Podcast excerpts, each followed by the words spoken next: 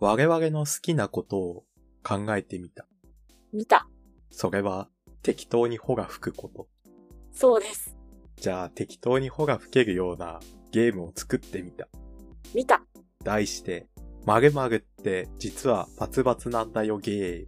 なんとなく想像はつくな。まあ、ランダムに単語を2つ出してうん、 2つが実は同一であるんだっていうことを適当に穂が吹いて、ダマくがかす。こじつける。ランダムにその言葉を選ぶのは、どうやってそうだな。じゃあまあ、ランダムに単語が流れるサイトの右下とか相手に行ってもらってそっから作るか。じゃあそっちがどっか場所指定して。ど真ん中。グッチ雄三。そっちは右上。アシスタント。グッチ雄三は実はアシスタントだったんだよ。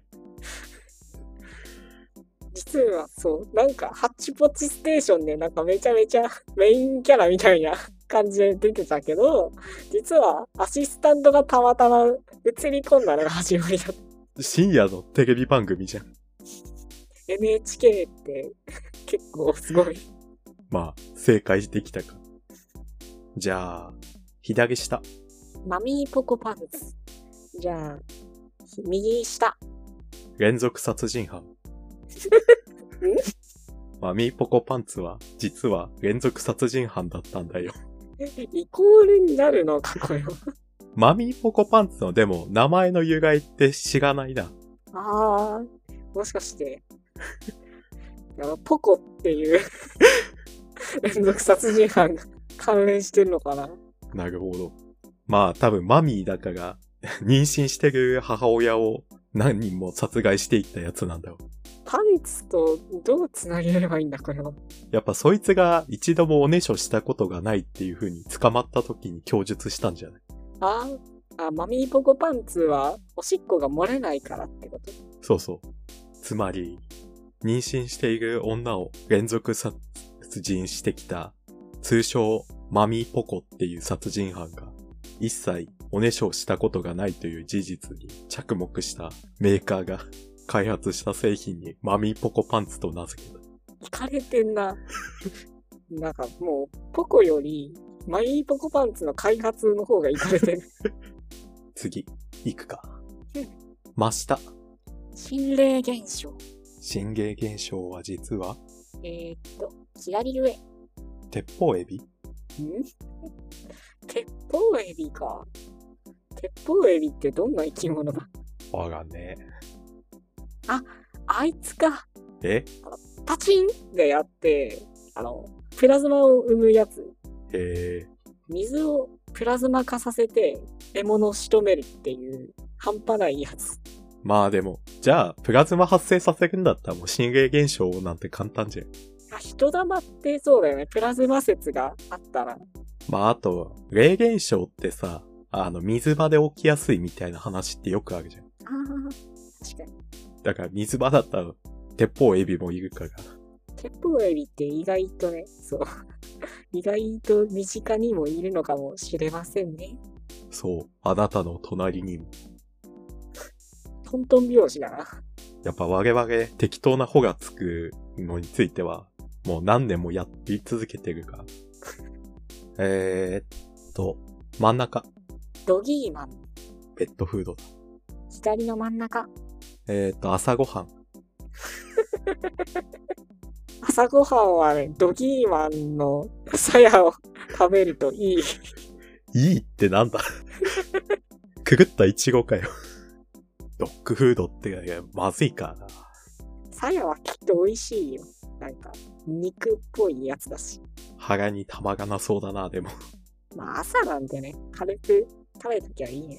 ペットフード。次行くか。真ん中。ハッピーバースデー。下の真ん中。ファイトクラブ。ファイトクラブに誕生日シーンとかないからな。そうだね。ファイトクラブを関するどの作品も誕生日のシーンなんて映さないだろう。 誕生日の日だけファイトクラブを見られる。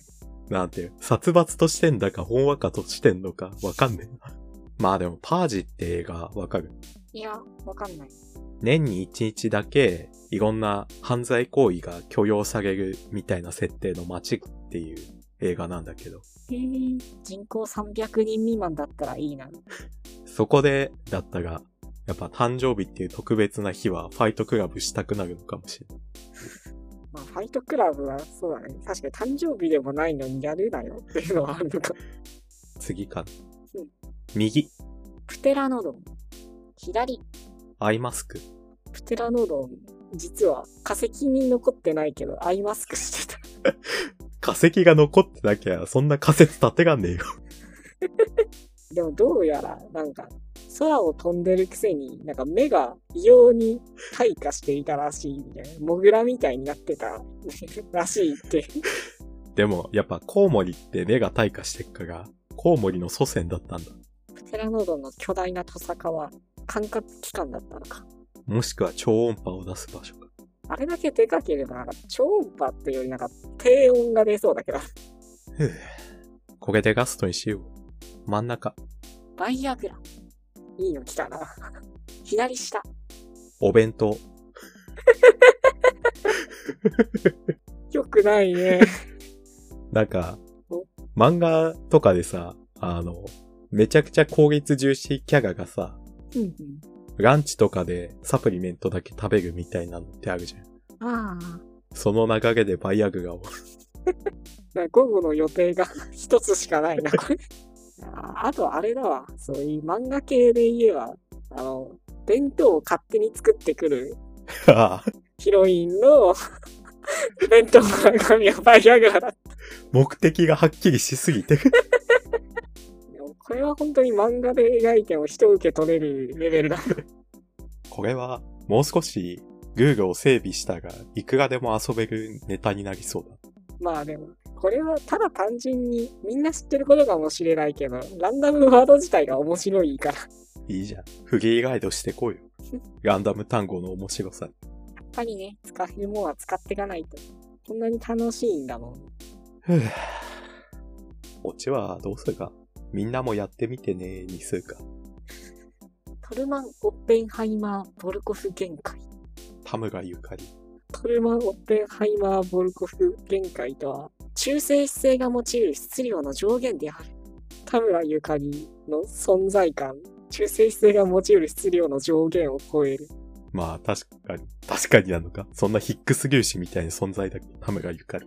推定される範囲はおよそ1.5から3.0太陽質量である。太陽の1.5倍から3倍くらいの田村ゆかり。声優は偉大だな。王国民とかじゃなくてもう、なんか、いや構成系が、田村ゆかりという中性子性の周囲を巡回してるオタクという名の惑星たち。なんか、らしい話になってきちゃった な。みんなも田村ゆかりの曲を聴こえーっと、代表曲は、気まぐれロマンティックう。違うけど。